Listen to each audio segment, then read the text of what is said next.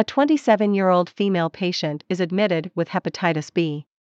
The nurse informs the patient that she will be under which of the following types of isolation: A. Reverse isolation. B. Strict isolation. C. Enteric isolation. D. Universal precaution. Answer: D. Universal precaution.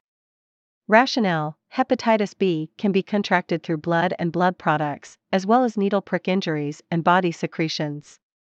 Patients with hepatitis B should be nursed using universal precautions such as wearing appropriate personal protective equipment, PPE, which includes gloves and apron.